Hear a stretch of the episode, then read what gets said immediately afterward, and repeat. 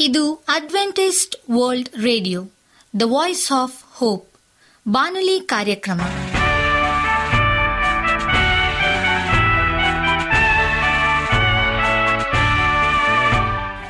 ನಮಸ್ಕಾರ ಪ್ರೀತಿಯ ಕೇಳುಗರೆ, ನಾನು ನಿಮ್ಮ ಆಕಾಂಕ್ಷ ಪಾಲ್.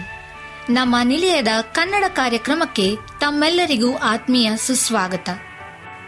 ಮುಂದಿನ ಮೂವತ್ತು ನಿಮಿಷಗಳಲ್ಲಿ ಸುಮಧುರ ಹಾಡುಗಳು ಹಾಗೂ ದೇವರ ವಾಕ್ಯವನ್ನು ಕೇಳೋಣ.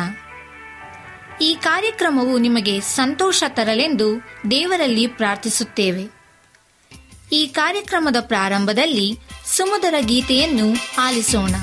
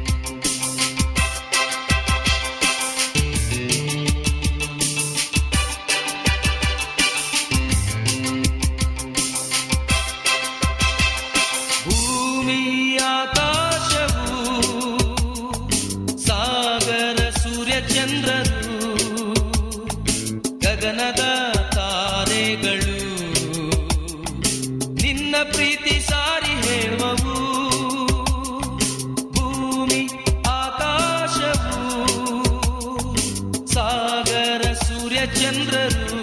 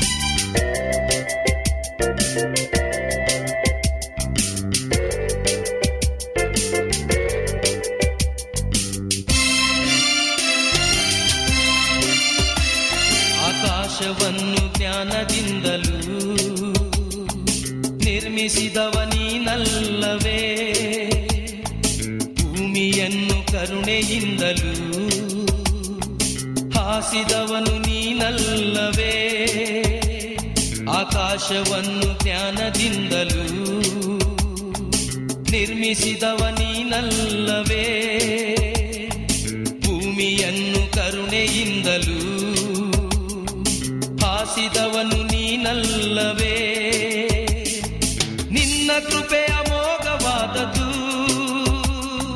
ನಿನ್ನ ಕೃಪೆಯ ಮೋಘವಾದದು ಭೂಮಿ ಆಕಾಶವು ಸಾಗರ ಸೂರ್ಯ ಚಂದ್ರರು ಗಗನದ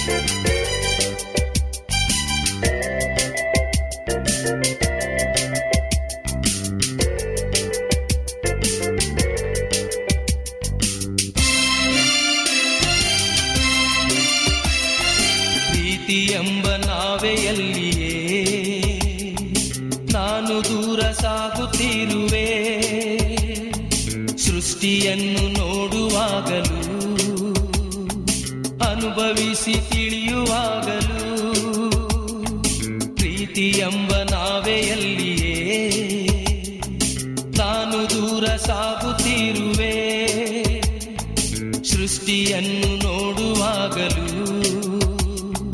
ಅನುಭವಿಸಿ ತಿಳಿಯುವಾಗಲೂ ನಿನ್ನ ಸ್ತುತಿಯ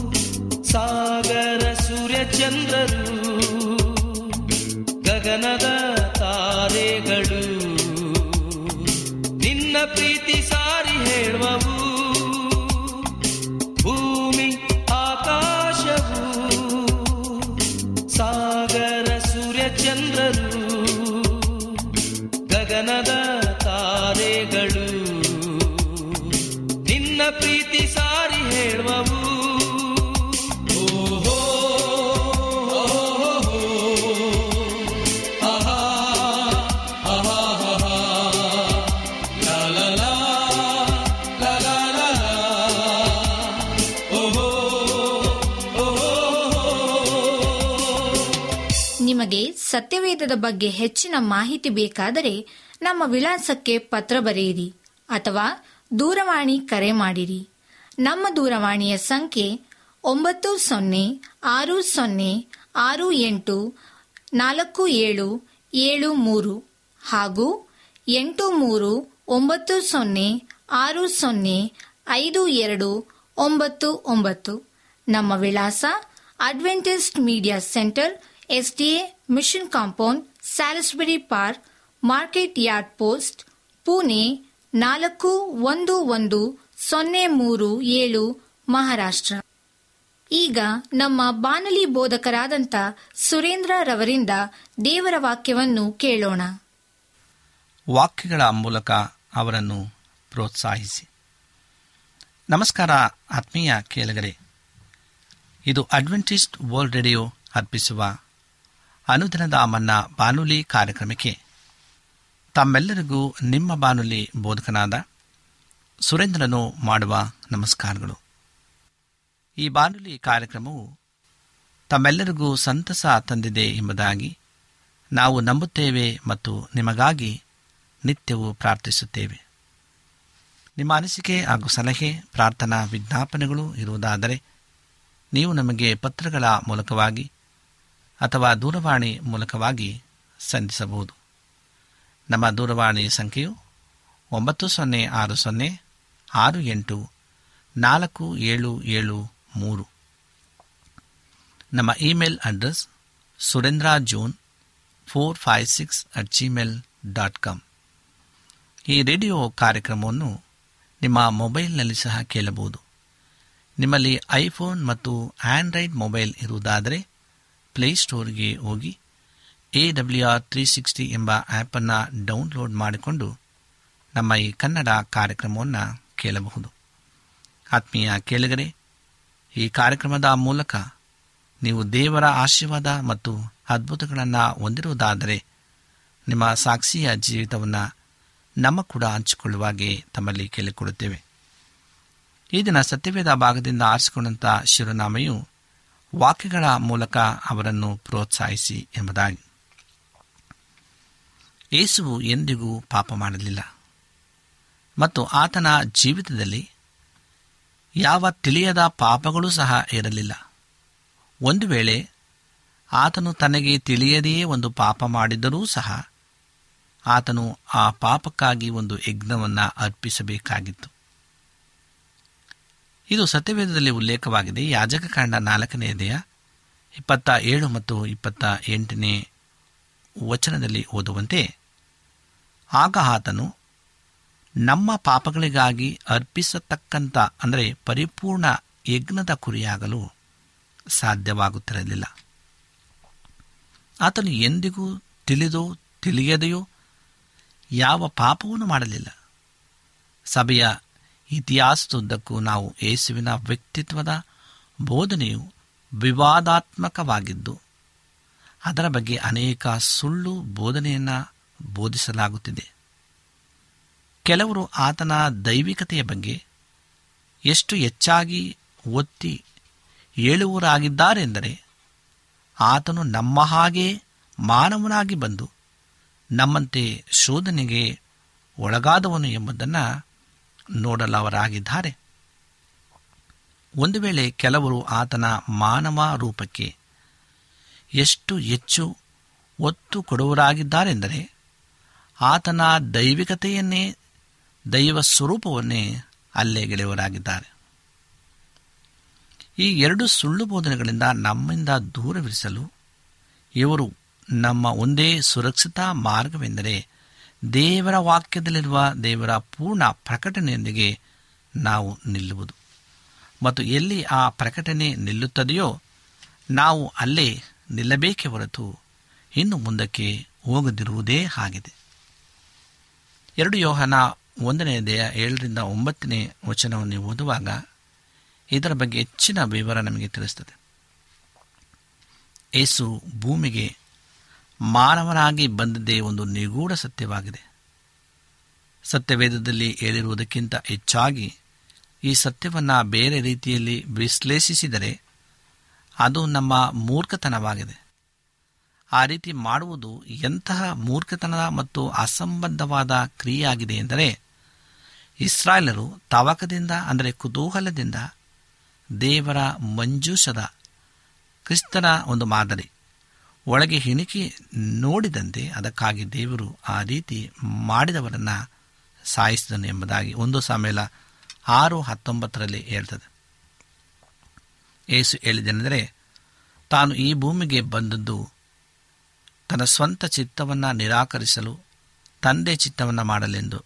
ಇದು ಏನನ್ನು ತೋರಿಸಿದೆ ಎಂದರೆ, ಯೋಹನ ಆರು ಮೂವತ್ತೆಂಟರಲ್ಲಿ ಯೇಸುವಿಗೆ ಮಾನವೀಯ ಚಿತ್ತವಿದ್ದು, ಅದು ದೇವರ ಚಿತ್ತಕ್ಕೆ ವಿರುದ್ಧವಾಗಿತ್ತು ಎಂದು ಮತ್ತಾಯ ಇಪ್ಪತ್ತಾರು ಮೂವತ್ತೊಂಬತ್ತರಲ್ಲಿ ಇರ್ತದೆ ಇಲ್ಲದಿದ್ದರೆ ತನ್ನ ಚಿತ್ತವನ್ನು ಆತನು ನಿರಾಕರಿಸಬೇಕಾಗಿರಲಿಲ್ಲ.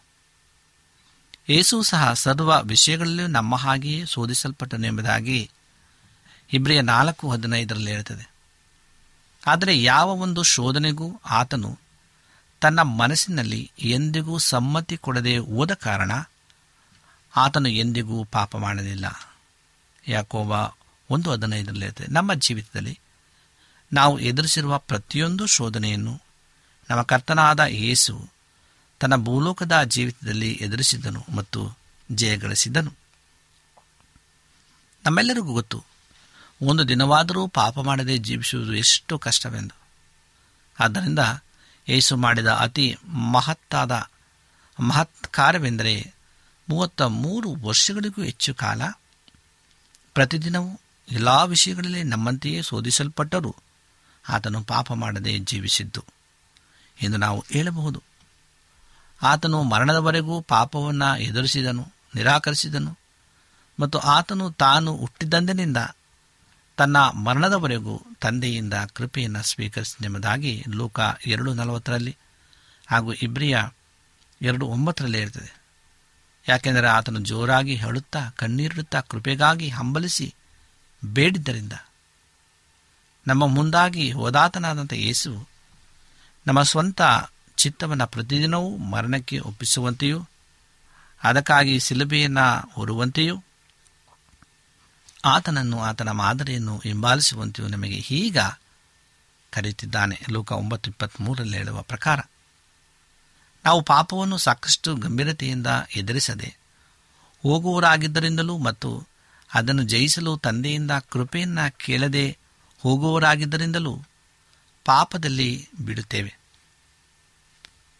ಈ ದಿನ ನಾವು ಯೇಸುವನ್ನು ನಮ್ಮ ಜೀವಿತದ ಬಾಹ್ಯ ಕ್ರಿಯೆಗಳಾದಂಥ ಬಡಗಿ ಕೆಲಸದಲ್ಲಾಗಲಿ ಅಥವಾ ಬ್ರಹ್ಮಚಾರತ್ವದಲ್ಲಾಗಲಿ ಅಥವಾ ನೀರಿನ ಮೇಲೆ ನಡೆಯುವ ಅಥವಾ ಸತ್ತವರನ್ನು ಎಬ್ಬಿಸುವಂತಹ ಅನೇಕ ಸೇವೆಯನ್ನಾಗಲಿ ಆತನನ್ನು ಹಿಂಬಾಲಿಸುವಂತೆ ಕೇಳಲ್ಪಡದೆ ಆತನು ಪಾಪವನ್ನು ಜಯಿಸಿದಂತೆ ನಾವು ನಂಬಿಗಸರಾಗಿರಲು ಕೇಳಲ್ಪಟ್ಟಿದ್ದೇವೆ. ಪವಿತ್ರಾತ್ಮನು ಯೇಸುವಿನ ವಿಷಯವಾಗಿ ನಾವು ಎರಡು ಹರಕೆಗಳನ್ನು ಮಾಡುವಂತೆ ನಮ್ಮನ್ನು ಪ್ರೇರೇಪಿಸುತ್ತಾನೆ. ಒಂದು ಆತನು ಕರ್ತನಾಗಿದ್ದಾನೆ ಎಂದು ಮತ್ತೊಂದು ಆತನು ಮಾಂಸಿಕನಾಗಿ ಅಂದರೆ ಶರೀರಧಾರಿಯಾಗಿ ಬಂದನು ಎಂದು. ಈ ಎರಡು ವಚನಗಳು ನಮಗೆ ಹೇಳ್ತದೆ. ಒಂದು ಕೊರಿಂದ ಹನ್ನೆರಡು ಮೂರರಲ್ಲಿ ಮತ್ತು ಒಂದು ಯೋಹನ ನಾಲ್ಕನೆಯದೇ ಎರಡು ಮತ್ತು ಮೂರನೇ ವಚನದಲ್ಲಿ. ಎರಡು ಹರಕೆಗಳು ಸಮಾನವಾಗಿ ಪ್ರಾಮುಖ್ಯವಾಗಿವೆ. ಆದರೆ ಎರಡನೆಯದು ಇನ್ನೂ ಹೆಚ್ಚಾಗಿ ಪ್ರಮುಖವಾದಂತಾಗಿದೆ. ಯಾಕೆಂದರೆ ಕ್ರಿಸ್ತ ವಿರೋಧಿಯ ಆತ್ಮನನ್ನು ಗುರುತಿಸುವ ಚಿಹ್ನೆ ಯಾವುದೆಂದರೆ ಆತನು. ಏಸು ಶರೀರಧಾರಿಯಾಗಿ, ಮಾಂಸಧಾರಿಯಾಗಿ ಬಂದನೆನ್ನು ಹರಕೆ ಮಾಡಲಾರನು, ಒಪ್ಪಿಕೊಳ್ಳಲಾರನು ಎಂಬುದಾಗಿ ನಮಗೆ ಹೇಳಲ್ಪಟ್ಟಿದೆ. ಎರಡು ಯೋಹಾನ ಒಂದು ಮತ್ತು ಏಳನೇ ವಚನದಲ್ಲಿ. ಇಂದು ಮಾನವನಾದ ಕ್ರಿಸ್ತ ಯೇಸುವು ಅನೇಕ ಸಹೋದರಲ್ಲಿ ಮೊದಲು ಹುಟ್ಟಿದವನಾಗಿದ್ದಾನೆ ಎಂಬುದಾಗಿ ಒಂದು ಮತ್ತು ಎರಡು ಐದರಲ್ಲಿ ಹೇಳ್ತದೆ. ನಮ್ಮ ಹಿರಿಯ ಸಹೋದರನಾಗಿದ್ದಾನೆ ಮತ್ತು ಆತನ ತಂದೆಯು ನಮಗೂ ತಂದೆಯಾಗಿದ್ದಾನೆ. ರೋಮಾಪುರ ಪತ್ರಿಕೆ ಎಂಟು ಇಪ್ಪತ್ತೊಂಬತ್ತರಲ್ಲಿ ಮತ್ತು ಯೋಹಾನ ಇಪ್ಪತ್ತನೇ ದೇಹ ಹದಿನೇಳರಲ್ಲಿ ಎಪೇಸ ಒಂದು ಮೂರರಲ್ಲಿ ಮತ್ತು ಇಬ್ರಿಯ ಎರಡು ಹನ್ನೊಂದರಲ್ಲಿ ಯೇಸು ಲೋಕಕ್ಕೆ ಬಂದಾಗ ತಾನು ದೇವರಾಗಿರುವುದನ್ನು ನಿಲ್ಲಿಸಲಿಲ್ಲ. ಆತನು ಪರಲೋಕಕ್ಕೆ ಇಂದ್ರಿಗೆ ಹೋದಾಗಲೂ ಮಾನವನಾಗಿರಲು ನಿಲ್ಲಿಸಲಿಲ್ಲ. ರಕ್ಷಣೆಯ ವಿಷಯವಾದಂಥ ಸತ್ಯವನ್ನು ನಾವು ತಿಳ್ಕೊಳ್ಬೇಕಾಗಿದೆ.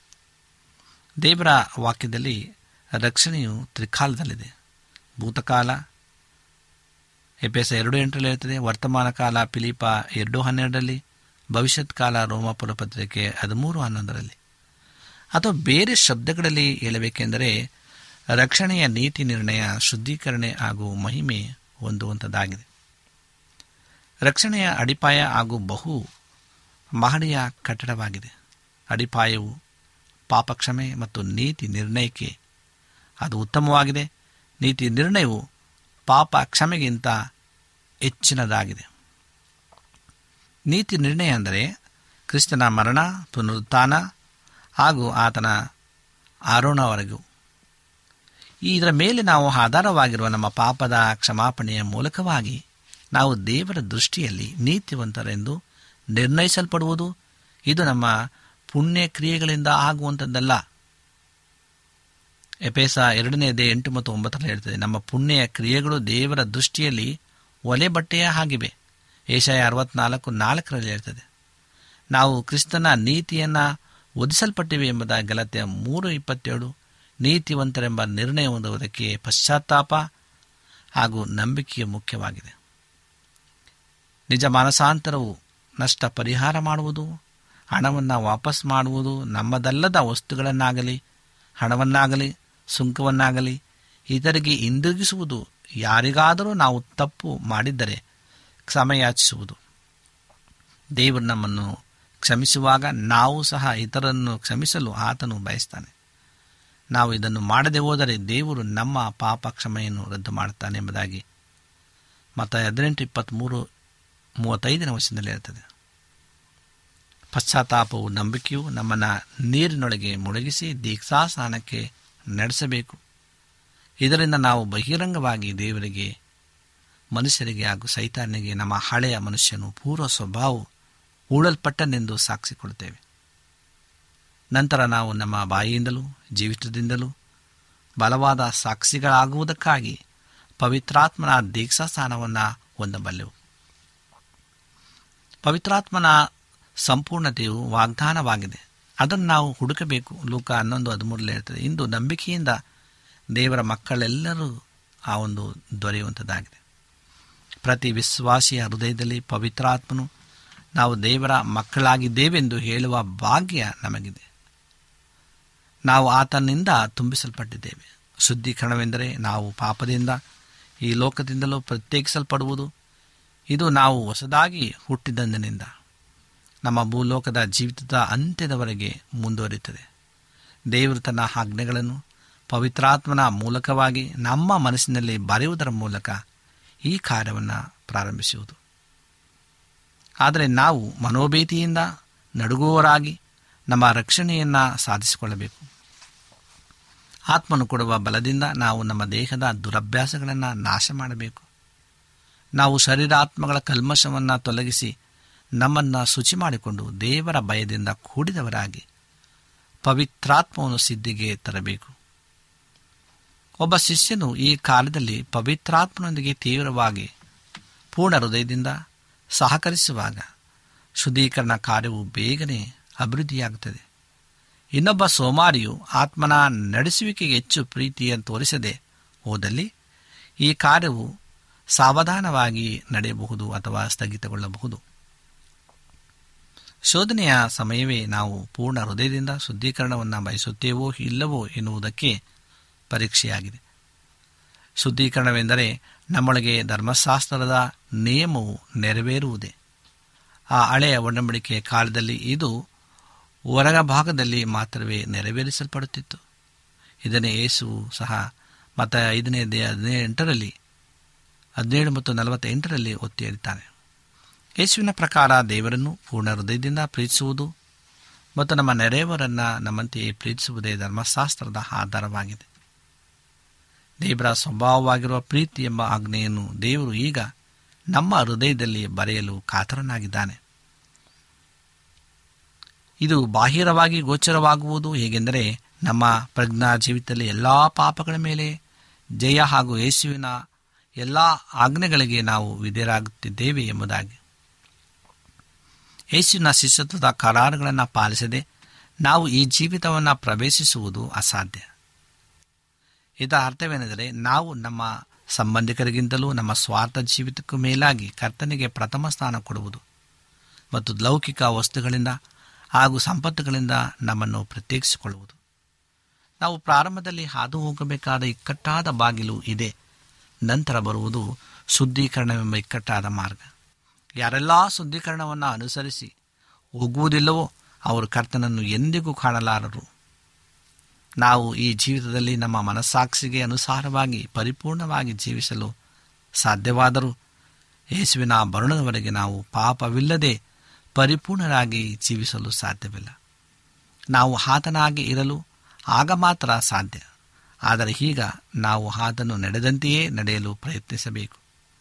ನಾವು ಎಷ್ಟೇ ಹೆಚ್ಚಾಗಿ ಶುದ್ಧೀಕರಣಗೊಂಡಿದ್ದರೂ ಎಲ್ಲಿಯವರೆಗೂ ನಾವು ಈ ಭ್ರಷ್ಟ ಶರೀರವನ್ನು ಹೊಂದಿರುತ್ತೇವೆಯೋ ಅಲ್ಲಿಯವರೆಗೂ ತಿಳಿಯದ ಪಾಪಗಳು ನಮ್ಮಲ್ಲಿ ಕಂಡುಬರುತ್ತವೆ. ಆದರೆ ಈಗಲೂ ನಾವು ಹೃದಯಪೂರ್ವಕವಾಗಿದ್ದರೆ, ಮನಸ್ಸಾಕ್ಷಿ ನಮ್ಮಲ್ಲಿದ್ದರೆ ನಾವು ಪರಿಪೂರ್ಣ ದೋಷವಿಲ್ಲದವರಾಗಿರಬಹುದು. ಮತ್ತು ತಿಳಿದು ಮಾಡುವ ಪಾಪದಿಂದ ಕೂಡ ಬಿಡುಗಡೆ ಹೊಂದಬಹುದು. ಹೀಗೆ ನಾವು ಯೇಸುವಿನ ಎರಡನೆಯ ಬರುಣ ಹಾಗೂ ನಮ್ಮ ರಕ್ಷಣೆಯ ಕೊನೆಯ ಭಾಗವಾದ ನಾವು ಮಹಿಮಾ ರೂಪ ಹೊಂದುವುದನ್ನು ಎದುರು ನೋಡುವರಾಗಿದ್ದೇವೆ ಆಗ ನಾವು ಪಾಪ ರಹಿತ ಪೂರ್ಣವಾಗುವೆವು ಎಂಬುದಾಗಿ.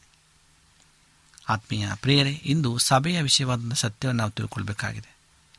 ಸಭೆಯು ಕ್ರಿಸ್ತನ ದೇಹವಾಗಿದೆ, ಅದಕ್ಕೆ ಒಂದೇ ಶಿರಸ್ಸು. ಕ್ರಿಸ್ತನು ಮತ್ತು ಅದರ ಕೇಂದ್ರ ಕಾರ್ಯಾಲಯವು ಒಂದು ಮಾತ್ರ. ಮೂರನೇ ಆಕಾಶವು ಕ್ರಿಸ್ತನ ದೇಹವಾದ ಸಭೆಯಲ್ಲಿ ಪ್ರತಿಯೊಬ್ಬರೂ ಕೆಲಸವಿದೆ. ಕೆಲವರಿಗೆ ಬಹಳ ಪ್ರಾಮುಖ್ಯವಾದವಾದ ಗೋಚರ ಸೇವೆ ಇರಬಹುದು, ಆದರೆ ಪ್ರತಿಯೊಬ್ಬನಿಗೂ ಅಮೂಲ್ಯವಾದ ಸೇವೆ ಇದೆ. ಇತರ ಪಂಗಡಗಳಲ್ಲಿ ಈ ರೀತಿ ಇಲ್ಲದೆ ಇರುವ ಸಭೆಗಳು ಏಸು ಕಟ್ಟುವ ಸಭೆಗಳಲ್ಲ. ಅವು ಕೇವಲ ಮಾನವನ ಕೆಲಸಗಳು ಮಾತ್ರ. ಕ್ರಿಸ್ತನ ತನ್ನ ದೇಹವಾದ ಸಭೆಯ ಅಭಿವೃದ್ಧಿಗೋಸ್ಕರ ಕೆಲವರನ್ನು ಅಪೋಸ್ತರನ್ನಾಗಿಯೂ ಕೆಲವರನ್ನು ಪ್ರವಾದಿಗಳನ್ನಾಗಿಯೂ, ಕೆಲವರನ್ನು ಸವಾರ್ಥಿಕರನ್ನಾಗಿಯೂ ಕೆಲವರನ್ನು ಸಭಾಪಾಲಕರನ್ನಾಗಿಯೂ, ಉಪದೇಶಗಳನ್ನಾಗಿಯೂ ಅನುಗ್ರಹಿಸನೆಂಬುದಾಗಿ ಹೆಪೇಸ ನಾಲ್ಕನೇದೇ ಹನ್ನೊಂದರಲ್ಲಿ ಹೇಳ್ತದೆ. ಇವುಗಳು ಸೇವೆಯಾಗಿಯೇ ಹೊರತು ಬಿರುದುಗಳಲ್ಲ. ಅಪೋಸ್ತರು ಸ್ಥಳೀಯ ಸಭೆಗಳನ್ನು ಕಟ್ಟುವುದಕ್ಕಾಗಿ ದೇವರಿಂದ ಕಳುಹಿಸಲ್ಪಟ್ಟವರು. ಅಪೋಸ್ತರು ದೇವರಿಂದ ಕರೆಯಲ್ಪಟ್ಟು ಕೆಲವು ನಿರ್ದಿಷ್ಟವಾದ ಕಾರ್ಯಗಳಿಗೋಸ್ಕರ ಕರೆಯಲ್ಪಟ್ಟವರು.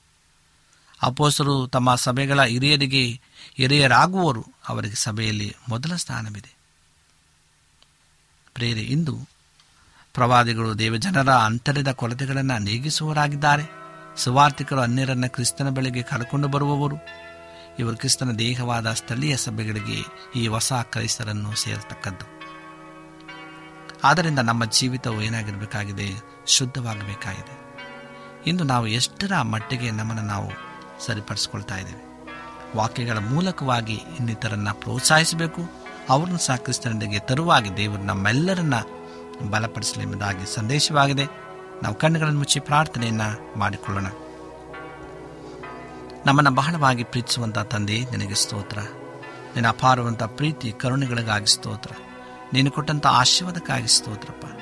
ನಾವು ಒಬ್ಬರನ್ನೊಬ್ಬರನ್ನ ವಾಕ್ಯದ ಮೂಲಕವಾಗಿ ಎಚ್ಚರಿಸಬೇಕೆಂಬುದಾಗಿ ಕರ್ತನೆ, ನಿನ್ನ ಒಂದು ಸಂದೇಶದ ಮೂಲಕವಾಗಿ ನಾವೆಲ್ಲರೂ ಕೇಳಿದೆವಪ್ಪ.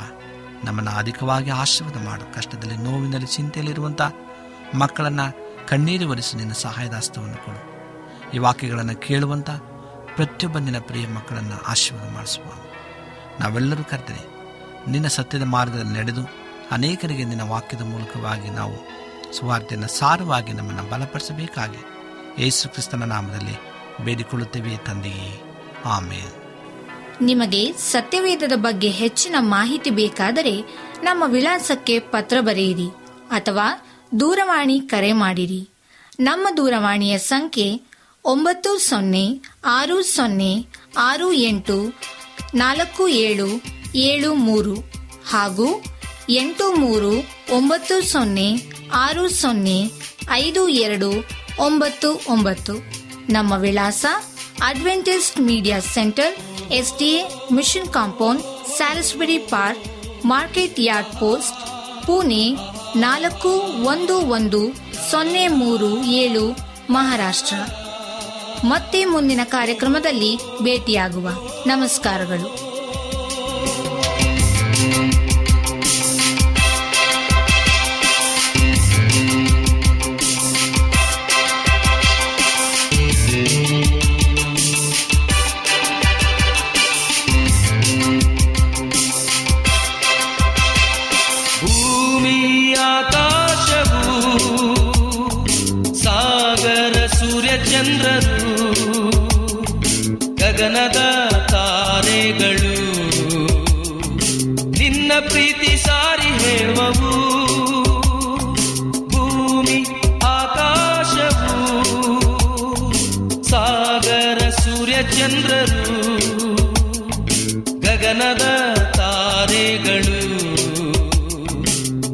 ಪ್ರೀತಿ ಸಾರಿ ಹೇಳುವವು.